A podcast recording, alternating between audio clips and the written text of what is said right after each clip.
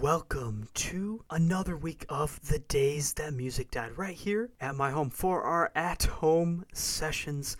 I hope you all are staying safe and all are well, as well as we um, continue another week to tackle this life and the new normal, this new abnormal um, to what has been stricken upon us in uh, with today, everything that's going on. So I hope you all are again well and are staying safe. But let's go ahead and get into today's show. We've got some exciting stuff for this week's show of The Days That Music Died. And again, I am your host, Caleb.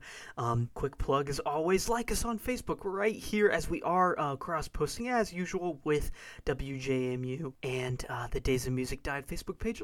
Like us right here. And we're also on Twitter now. I know I am uh, advancing in the world. So we are on Twitter now. That is some exciting stuff to look forward to. But you can like us on Twitter at the days that music died if you don't already.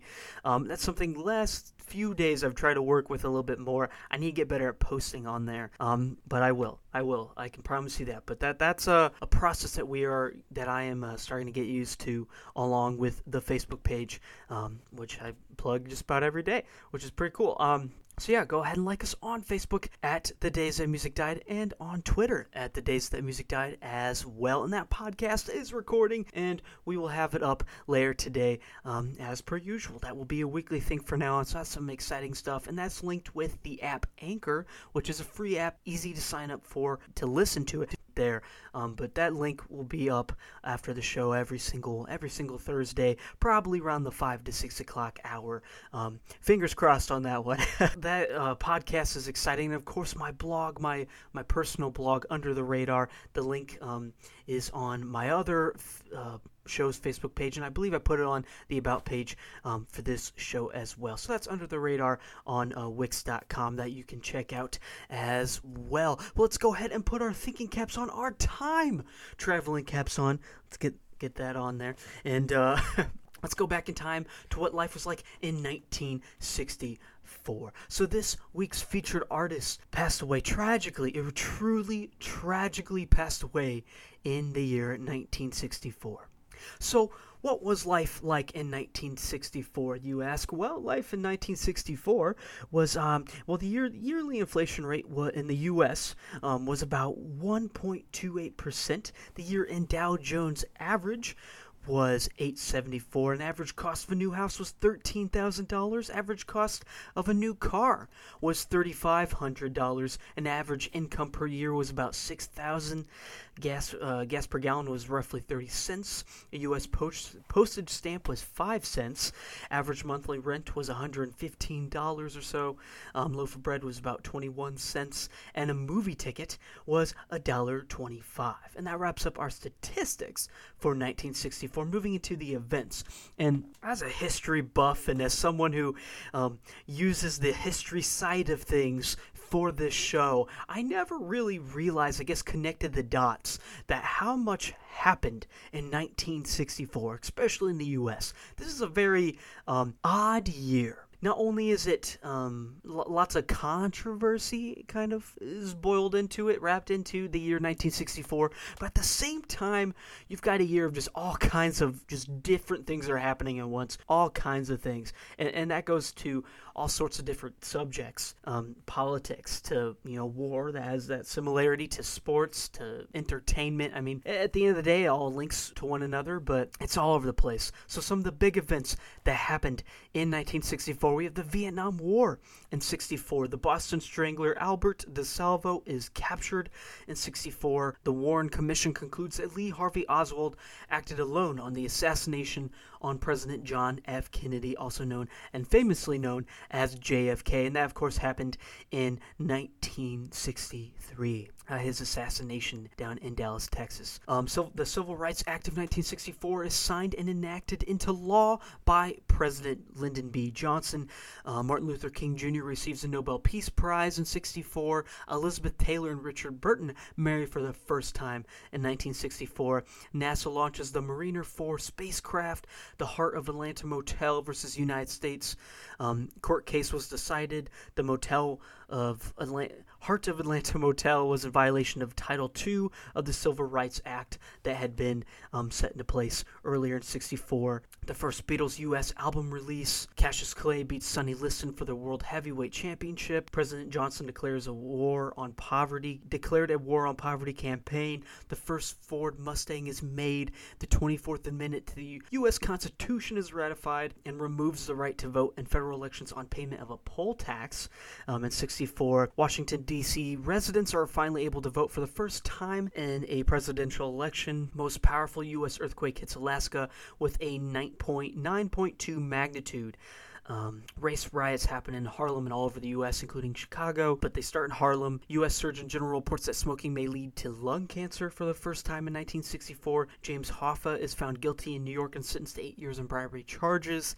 Uh, the World's Fair is in New York this year in 64. The Star of India, India Sapphire was stolen from the American Museum of National History in New York. The Ku Klux Klan. Three civil rights workers disappear after investigating the burning of an African American church by the KKK.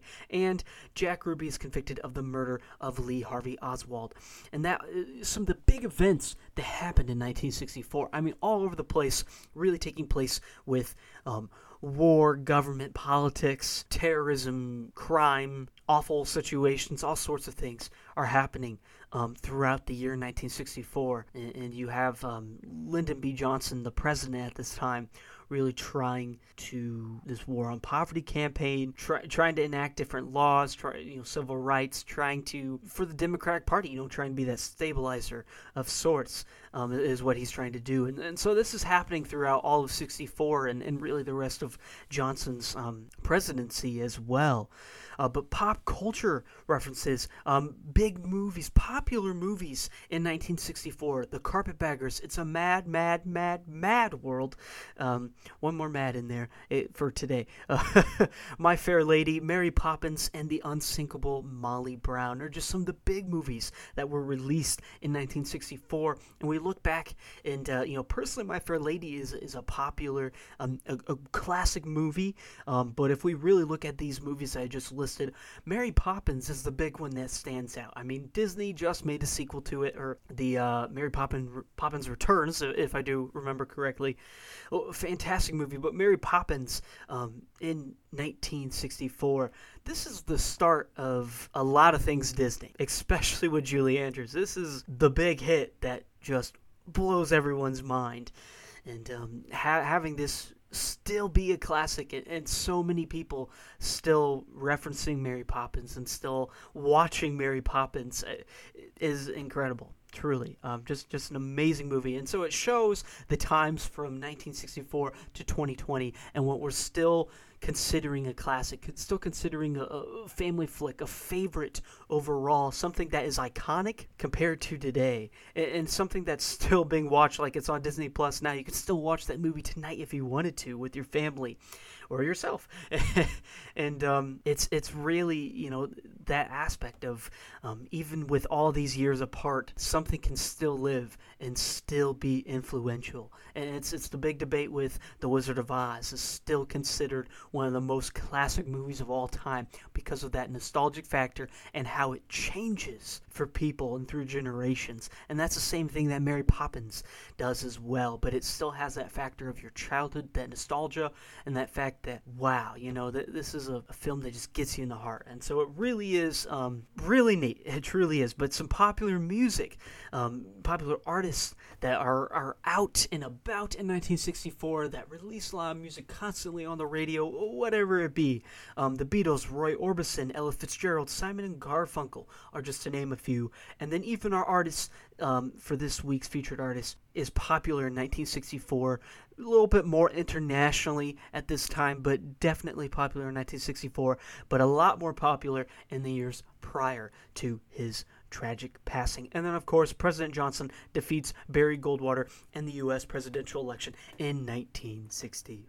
And that moves us into our today's focus, which is none other than Jim Reeves. James Travis Reeves was born on August 20th, 1923 in Galloway, Texas, as the youngest child of eight to Mary Beulah Adams Reeves and Thomas Middleton Reeves. He was known as Travis during his childhood and he won an athletic scholarship to the University of Texas where he enrolled to study speech and drama, and drama but quit after six weeks to work in the Houston shipyards. He then resumed baseball and signed a contract um, not too long after uh, to play with the St. Louis Cardinals farm team during 1944 as a right handed pitcher. He played for three years in the minor leagues before severing his sciatic nerve while pitching, and it ultimately ended his athletic career. Reeves' efforts to pursue a baseball career were sporadic due to the looming of the draft for World War II um, before he he uh, injured his sciatic nerve, and on March 9, 1943, Reeves reported to the Army Induction Center in Tyler, Texas for his preliminary physical examination. He ultimately failed the exam um, due to most likely a heart irregularity, and an official letter in August declared his 4F draft status. Reeves began to work as a radio announcer and sang live between songs. He was contracted in the uh, late 40s for a couple of small Texas based recording companies, but without any success during this time. He was influenced by Jimmie Rodgers and Moon Mullican and popular singers and crooners at the time like Bing Crosby and Frank Sinatra. Uh, soon after this, Reeves became a member of Moon, Mullic- Moon Mullican's band. as a tongue twister.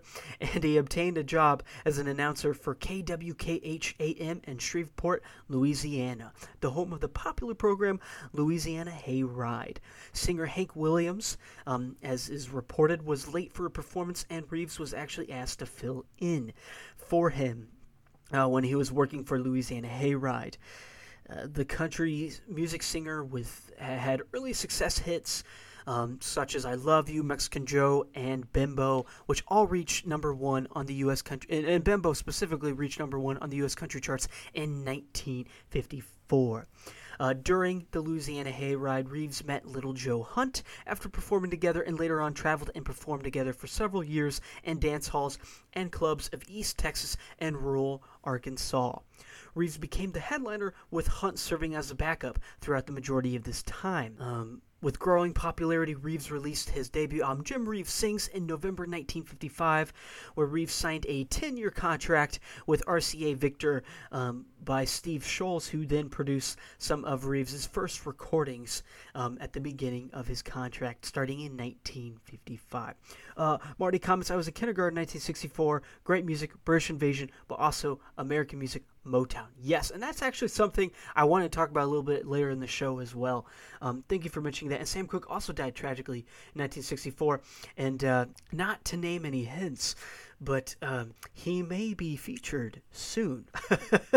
He's on the short list. Um, Sam Cooke is definitely a possibility um, at being someone who who, who is featured. Uh, so that's that's something to look out for in the next few weeks.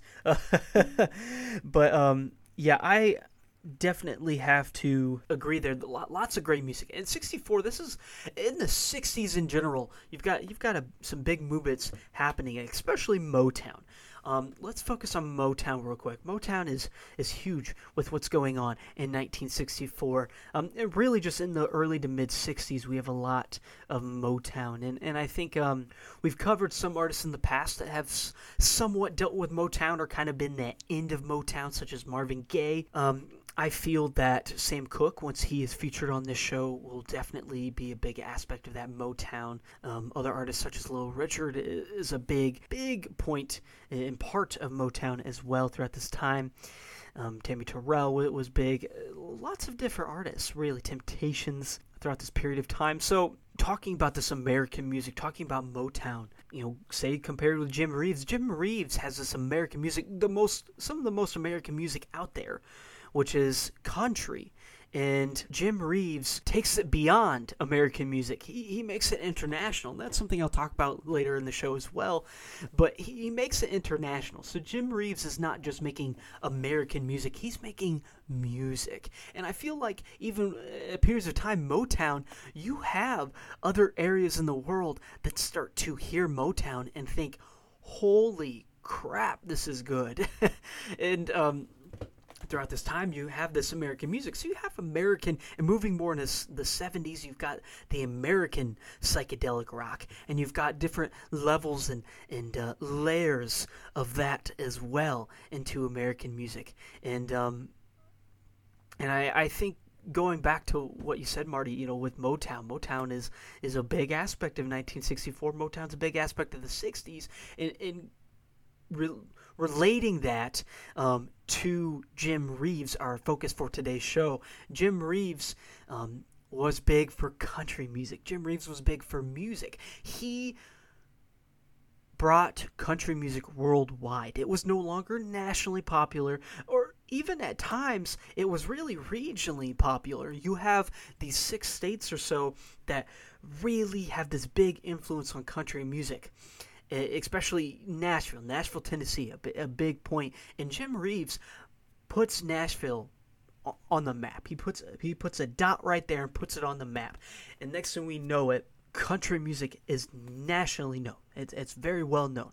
Yet, next thing we know after that, Jim Reeves makes it internationally known. And, and, I think one of the cool things about this, and one of the neat things about Jim Reeves, is the fact that he never desired that, nor thought he was going to do that. He was simply making music. Yet he became interla- internationally well known. He toured all over, all over the world.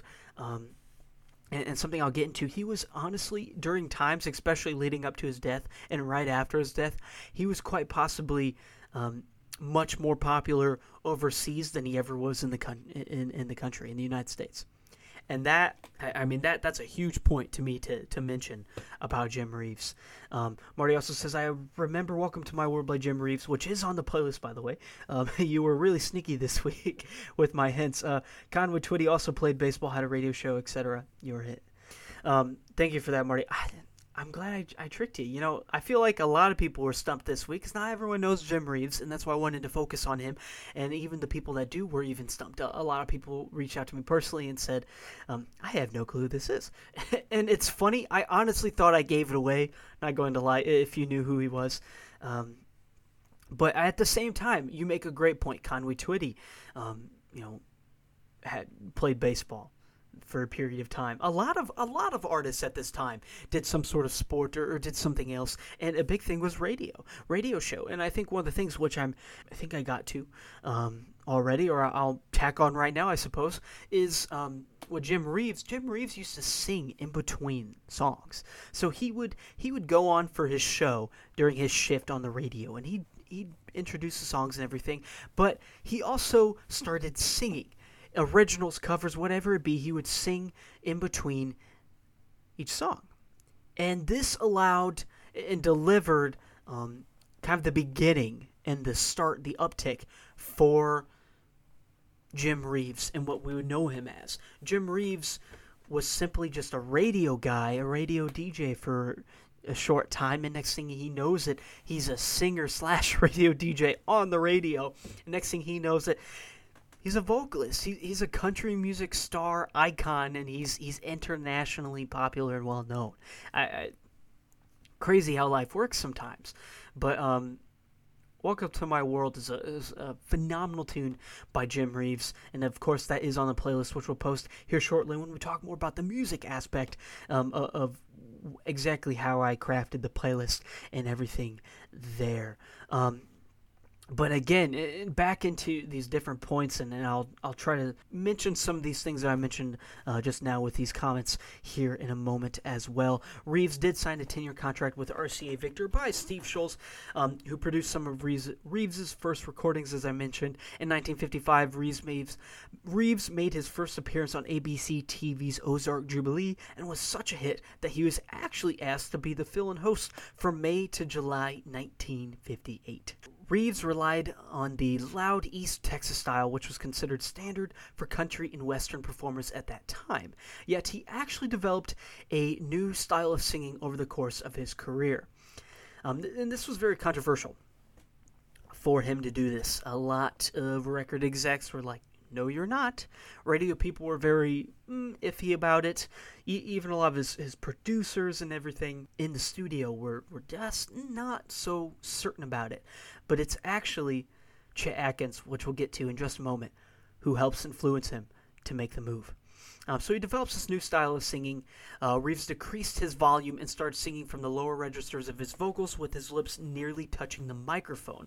With an endorsement by producer Chet Atkins, Reeves releases a single, Four Walls, um, titled Four Walls, with his new style and actually scores number one on the country charts and even number 11 on the pop charts, too. So this is the first time that Jim Reeves is crossing over. He's no longer a country artist, he's a crossover artists. Th- this is huge. Um, again, when mentioning Jim Reeves, because as I've already mentioned so often, Jim Reeves was internationally known. So, in order for that to happen, he couldn't just dominate the country charts, he had to dominate the pop charts as well. And for a country artist to make it over to number 11 on the pop charts, on the popular charts in the US at that time, that's a big deal. Nowadays, we look at it, and we see artists like Dan and Shay and Luke Bryan and all those people, Luke Combs, all, all the all the new people, and, and, and even you know bigger artists, and Taylor Swift at one point in time, and and all that. You, you look at these people, and you see Kacey Musgraves, you see uh, you see them constantly getting in the top 50 and the U.S. You see them for pop. Country a given for a lot of those artists, but definitely pop. Um, you, you, see them being played on pop stations. You got Dan and Shay with two like two or three singles right now being still played on pop stations for the past seven eight months. I mean, Speechless, their their single from this past summer was just monstrous on the pop radio stations on the top 40 stations for the entirety of summer 2019. At this time, though, and this goes back to that comparison I was talking about earlier during our Life in 1964 segment, um, we have 1964 to 2020 and the differences that lie between and how different it is to say get on the pop charts whether you be a pop artist or a rock artist and you're crossing over or simply a country artist and you're crossing over as well. It's it's difficult. Yet we have so many more artists doing it now even though yes it's it's a consensus of the same 7 to 10, but we have so many more. But at this time, back in 1964, what life was like in 1964, what we're focusing on right now, it, it was a huge accomplishment, really. It, it really was. It was very important. If, if that happened, boom, you're set. you're good, you know? And, um, and we, again, back to all these things happening in 1964. We have this great music. We have the British invasion, as we've talked about before when we featured when I featured John Lennon on the show. Motown is a huge aspect. That's one that I'll definitely get into more as um, more episodes, more more shows come out for the show. We'll, we'll I'll definitely make sure there's more kind of happening um, with that. So that's definitely um, something to look forward to. But, but that Motown goes into what I was talking about as well. But that that gets me back into talking about crossing over to number 11 on the pop charts with Four Walls. Reeves was instrumental in creating a new style of country music using lusher backgrounds and violins, um, which became known as the Nashville sound. Remember what I mentioned earlier with um, Jim Reeves made Nashville on the map. He put Nashville on the map. He, he put that dot there and said, boom, Nashville, Tennessee, you're on the map. And he did it by doing the having this Nashville sound. And uh, obviously it wasn't just Reeves who, who did it alone. Lots of people, especially Chet Atkins. And that's something to, to point out as well, is it wasn't just Jim Reeves. Th- there were other people that influenced him, but the biggest one of all had to be his producer, Chet Atkins. Chet Atkins influenced him to do this. And um, this was very important to talk about and, and to discuss with Jim Reeves because it wasn't just Reeves again, it was Atkins. Um, that helped him. And so the sound crossed genres and made Reeves extremely popular um, nationally and then, of course, eventually internationally as well. Reeves became known as a crooner because of his light yet rich baritone voice. He was given the nickname of Gentleman Jim, which was an apt description of him both on and off the stage. He was a very well respected man, very liked man. Um, he was known to have a kind soul and a good heart, or a good soul and a kind heart, however you want to say it. And um, he had just this beautiful, silky voice that honestly, it's been a while since I'd really listened to Jim Reeves before making this playlist for the show, uh, before featuring him here. And uh, I have to say, I forgot how just beautiful his vocals are really. Um his voice is amazing. And we'll talk about more when we get to more um, of the music on the playlist part of the show. But reeves scored his great success his first great success with he'll have to go a Joe Allison composition and was a success on the country and pop charts, which earned him a platinum record. The record was was released in 1959 and hit number one on Billboard's Hot Country Songs in 1960 and scored for 14 consecutive weeks. So this is just the beginning of Jim Reeves and his dominant track record. Reeves's international popularity was sometimes larger than his US popularity, helping give country music a worldwide market for the first time. This is something I, have already mentioned. Yeah, he, he he puts he puts country music not only Nashville on the map, but he puts country music on the map. And people are saying, "I wish all country music was like that." in uh, South Africa in the 1960s, Reeves was more popular than Elvis in South Africa and actually recorded several albums in the Afrikaans language. In 1963, he toured and starred in the South African film Kimberley Jim, including a special prologue and epilogue. Um, after his death, stating that he was a true friend of the country. So after he passes away, South Africa really was quite fond of Jim Reeves, and so they they put out this film, and uh, they put an epilogue and a, pro, a prologue and an epilogue to it, just just stating that he's a true friend of the country, and then that they'll miss him dearly. Um, and so that to me is not only is it just um, I think it's really important to see who Jim Reeves was as a person but also how well he how well respected he was not only in the United States but in the world all across the globe all across the globe overall and and I think that um I think that's very important with Jim Reeves. Um, in Britain and Ireland, uh, he actually toured the two countries in 1963. Reeves loved the audiences but expressed concern with the stages and pianos on hand during his time in Ireland.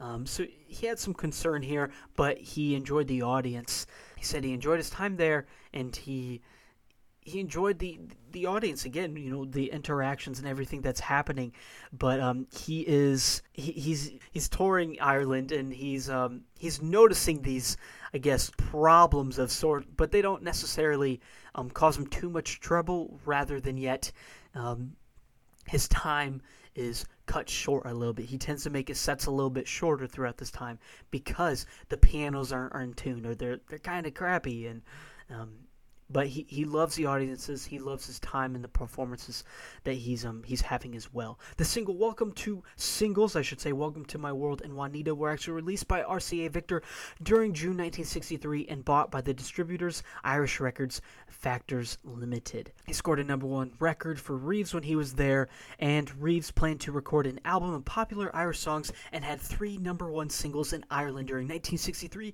and 1964. The singles "I Love You Because" and I Won't Forget You were estimated to have sold 860,000 to 750,000 records, respectively, and British. He had 11 songs on the Ireland charts from 1962 to 1967.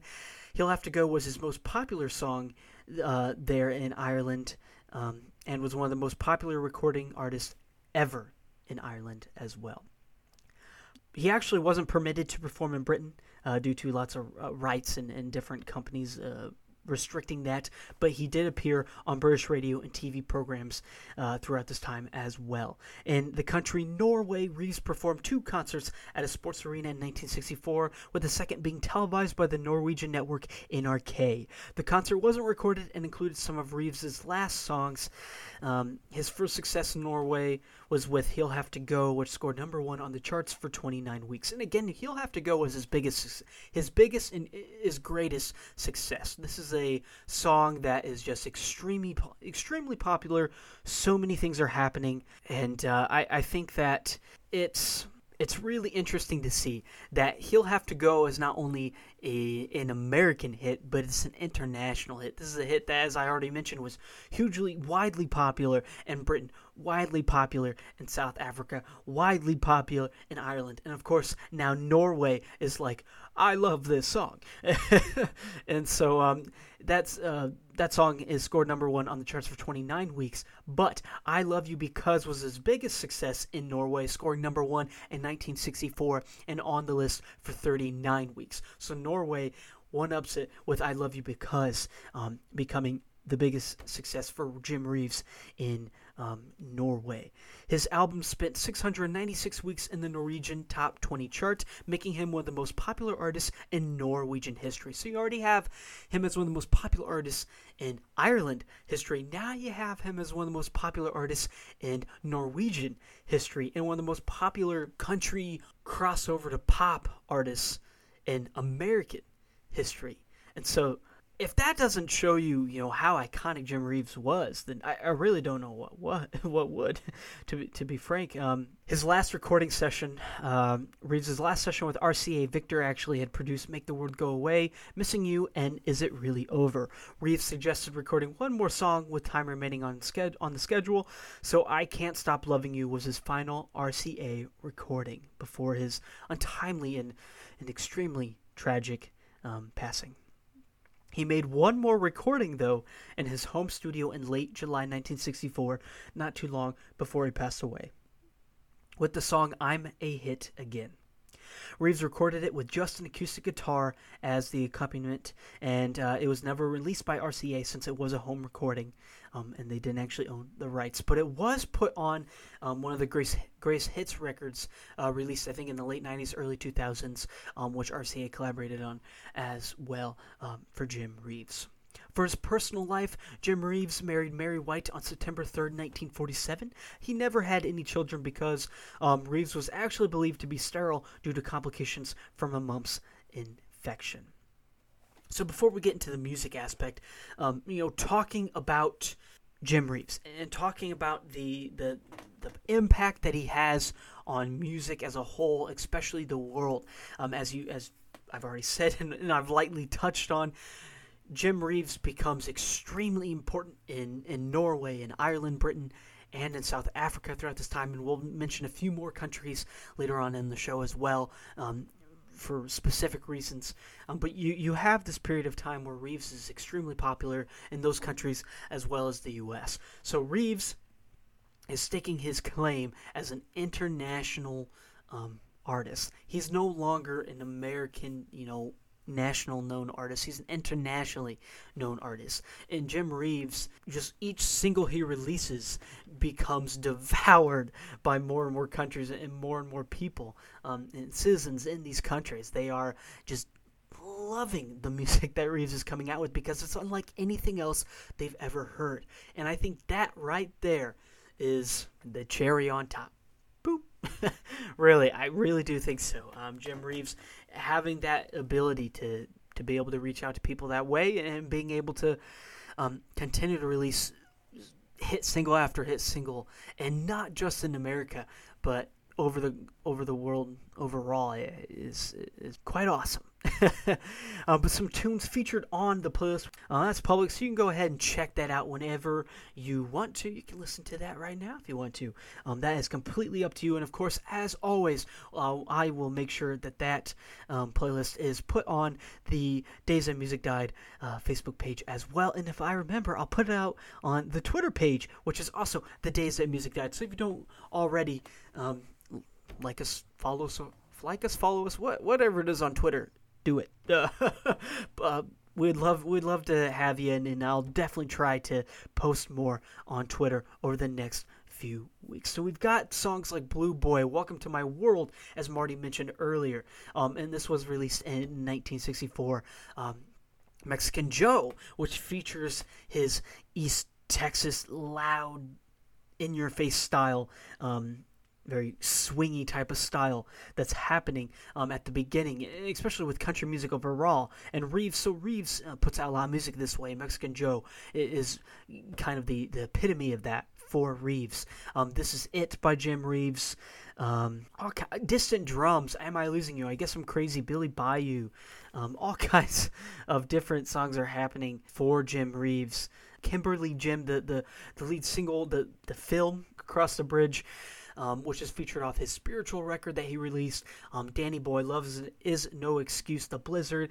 Have You Ever Been Lonely? A, a, a, duet with Patsy Cline, which I'll get to more on in a minute. I Love You Because. And of course, his biggest hit, He'll Have to Go. And, and my personal favorite, I love I Love You Because. Um, Danny Boy's rendition of Danny Boy, which he actually recorded and released for Ireland, was is brilliant. Um, Am I Losing You is amazing. Blue Boy, oh, his vocals on Blue Boy are just insane. Um, I Love You Because is, is a phenomenal tune, so I really do love that tune as well. Is this this is it? And Am I Losing You are really uh, phenomenal tunes. They're all great. So I hope you enjoy um, as as much as I certainly do. But those are all the songs on there, uh, uh, featured on the playlist for this week. Of course, you can go ahead and access that and listen to it whenever you would like. And, and talking about Patsy Cline before we get into more about Jim Reeves, Patsy Cline is important because, as as most of you already know, earlier this semester we featured Patsy Cline on the show, and uh, I mentioned how stay tuned for Jim Reeves' show, and, and similar to uh, Marty's comment of um, Sam Cooke being, you know, dying tragically in 1964. Stay tuned in the near future to um, hear about Sam Cooke and everything that happens with him. And so I think it's important with Jim Reeves to also lightly talk about Patsy Cline, like I did with Patsy Cline's uh, featured show. Lightly talk about Jim Reeves. Um, Patsy Cline was this iconic country artist at the same time.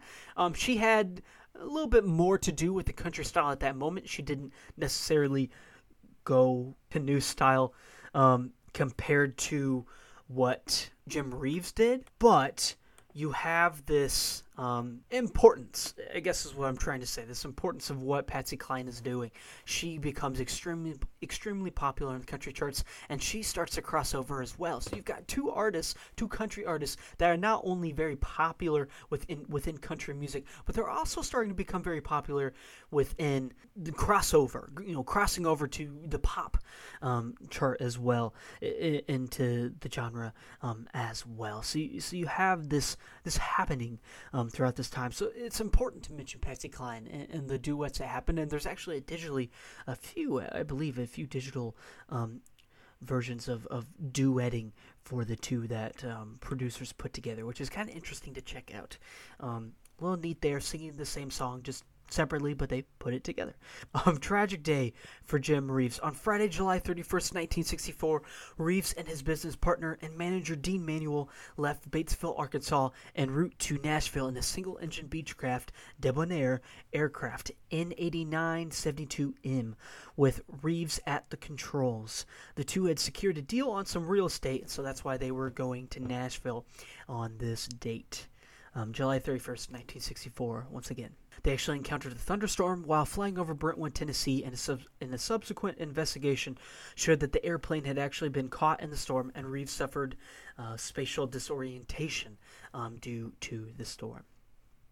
Forensic evidence shows that Reeves turned left rather than the right, as told by the control operator in order to get out of the storm, but his mishap actually pushed them further into the storm um, rather than away from it.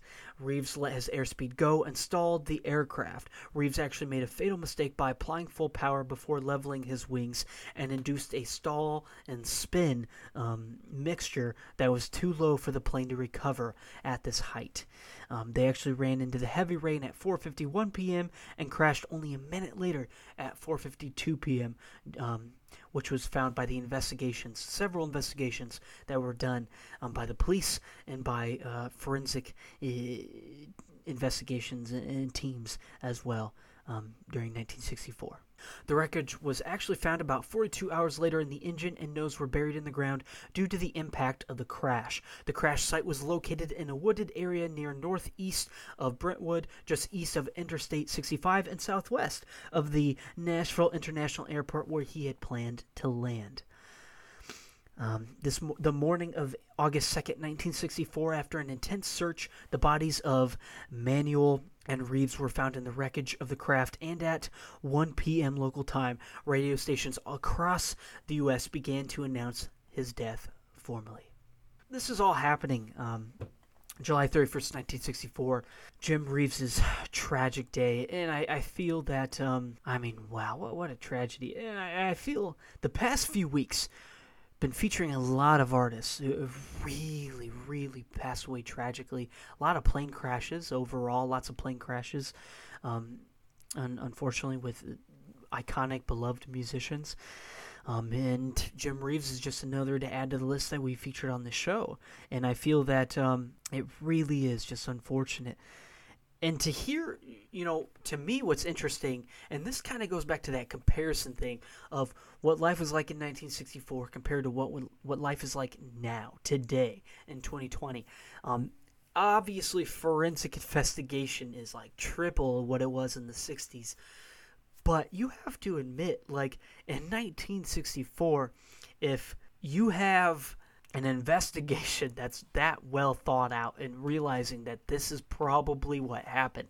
That's that's impressive but it's important um, for the times. That's showing that times are changing and things are developing. We have more um, technology occurring more technology being developed and, and being released to everyone especially forensic departments. But at the same time you have this ability for people to to figure out how, how these things are happening, especially deaths in, in this case. And um, so this works for you know different cases within the crime world and, and um, death world, but at the same time, it, it works on, on in this case um, for Jim Reeves and investigating exactly what could have gone down. But at the same time, we we don't know, nor will we ever truly know what exactly happened. This is simply um, our best guess uh, due to investigation and everything that we we've found out and can figure out. This is what happened. It, I think it is um, interesting to um, to analyze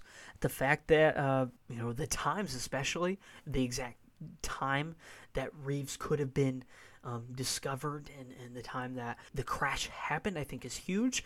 The fact that the rain started the heavy rain started at 4:51, and then within a minute, a minute's time, 60 seconds, Jim Reeves loses control, cannot do the thing he's supposed to, and they crash. Whoa! And the thing, 1964, this is happening. 1964, people are able to figure this out, and that that to me just shows that development period and everything that's happening throughout throughout time, really throughout time. Um, but musical career and accolades uh, about Jim Reeves as we move on. It's tragedy. It really is Jim Reeves passing, and it was man, it was untimely. And then that gets into what could have been um, section real quick. What could have been for Jim Reeves? Well, I think it's pretty obvious. Jim Reeves would have been just an even bigger megastar. And I know we say that for a lot of artists, but really, that's the case. It is. And Jim Reeves is, I think, the definition of that being the case. Jim Reeves wasn't going anywhere. Jim Reeves was not going anywhere. And that, to me, is just how tragic his passing away was. And so Jim Reeves passed away at the age of 40. He dies at the age of 40, a young age, you know, not quite middle age yet, and he's getting there. And, and um, he's he's extremely popular. He's been around in, in, the music industry for you know five to ten years, and he's extremely popular within the 1958 to 1964, and um, just wow. But this gets into after he passes away, and it, this is the thing: is that Jim Reeves was more than likely. Not only was he more popular, more likely more popular. Um, in internationally outside of the U.S. than he was in the U.S. But Jim Reeves was actually quite possibly, it's debatable, but quite possibly more popular after he passed away than before, than during his life. And um, I don't know if that should be considered you know, tragic, unfortunate, or simply just intriguing. I mean, there are a lot of artists that way, a lot of artists that was super popular during their time. Say Kenny Rogers, you know, super popular during his time, and he was popular again, and and he, he stopped with music, and and every he just kind of took a break, retired basically, and then he passes away earlier this year, and about a month ago now. And boom, his music's back. Bill Withers is a great example. Recent, you know, tragic passing that um, he was quite popular during his time, but hadn't done much with music. And then one day he passes away, and next thing we know it, everyone's listening to him again. And I, I think um, with Jim Reeves, it wasn't a long span either, as everyone hears how he passes away. Now everyone's got is like, oh, I gotta listen to him. You know, Jim Reeves. This is Jim Reeves. We gotta listen to him. So this is all happening for Jim Reeves, um, and this actually leads to Reeves being elected to the Country Music Hall of Fame in 1967, and they actually honor him by saying the velvet style of Gentleman Jim Reeves um, was an international influence.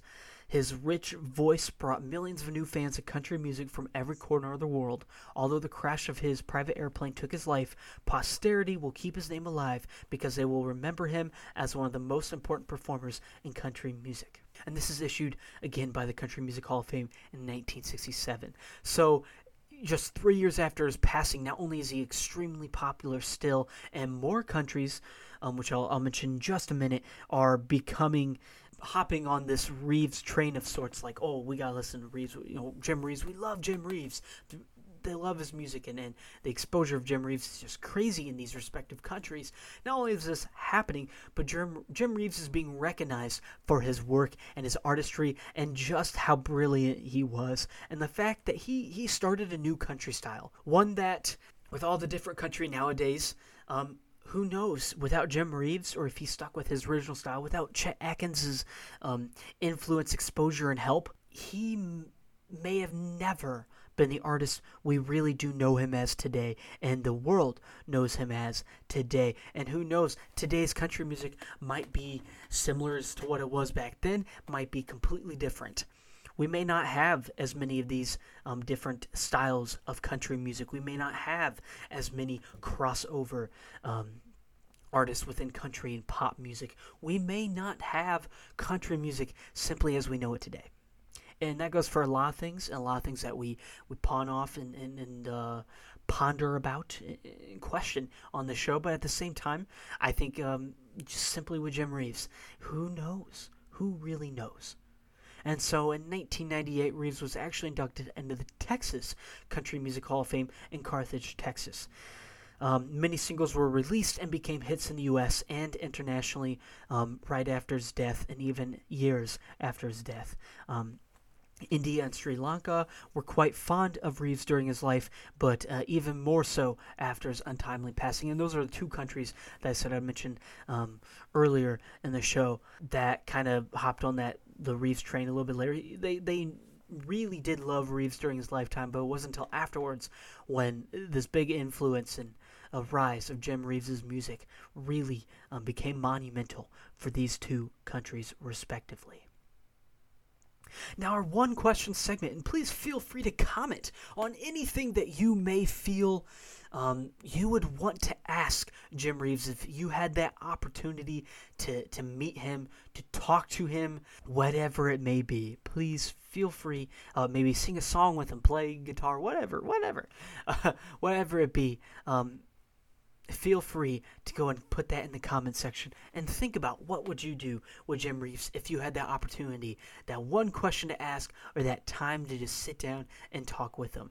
And I think personally, I'd have to do on duet on "I Love You Because" as one of my personal favorite songs, but I'd I'd settle for anything. I really would. Uh, but I I'd love to be able to just talk to him. And I think the big question I would ask him is, despite um, Chet Atkins, was there anybody else who really supported your decision to change your musical style?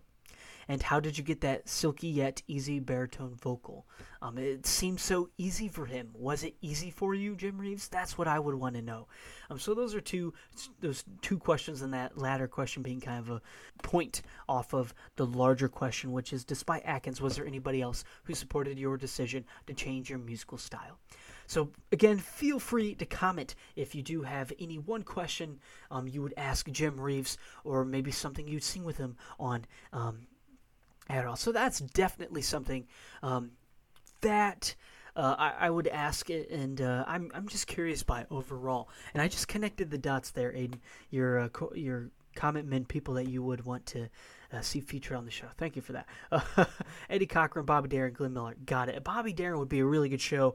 Definitely try to feature him within the next few weeks. Um, again, all kinds of music, some of Jim Reeves' classics, both um, um, nationally and internationally as well. And of course, um, that title track of the movie that he starred in um, for South Africa. Kimberly Jim is on there as well.